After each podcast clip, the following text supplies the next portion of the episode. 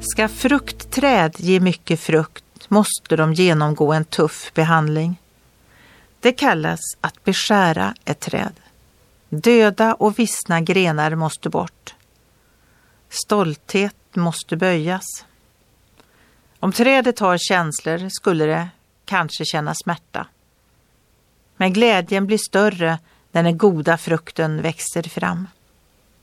Svein Ellingsen skriver i en psalm vi väntar efter smärtans vår, din nåds sommar och sorg och glädje blir till växt med frukt vi inte själva kan se. Gud kan beskära sina barn med tuffa metoder.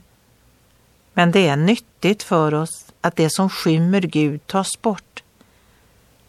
Kan hända att vi inte ska se så mycket av frukten i detta liv. Gud ger nåd till dem som tillåter att han använder sin trädgårdshand. Han säger Nu är ni också bedrövade, men jag ska se er igen och då ska era hjärtan glädja sig och ingenting ska ta er glädje ifrån er.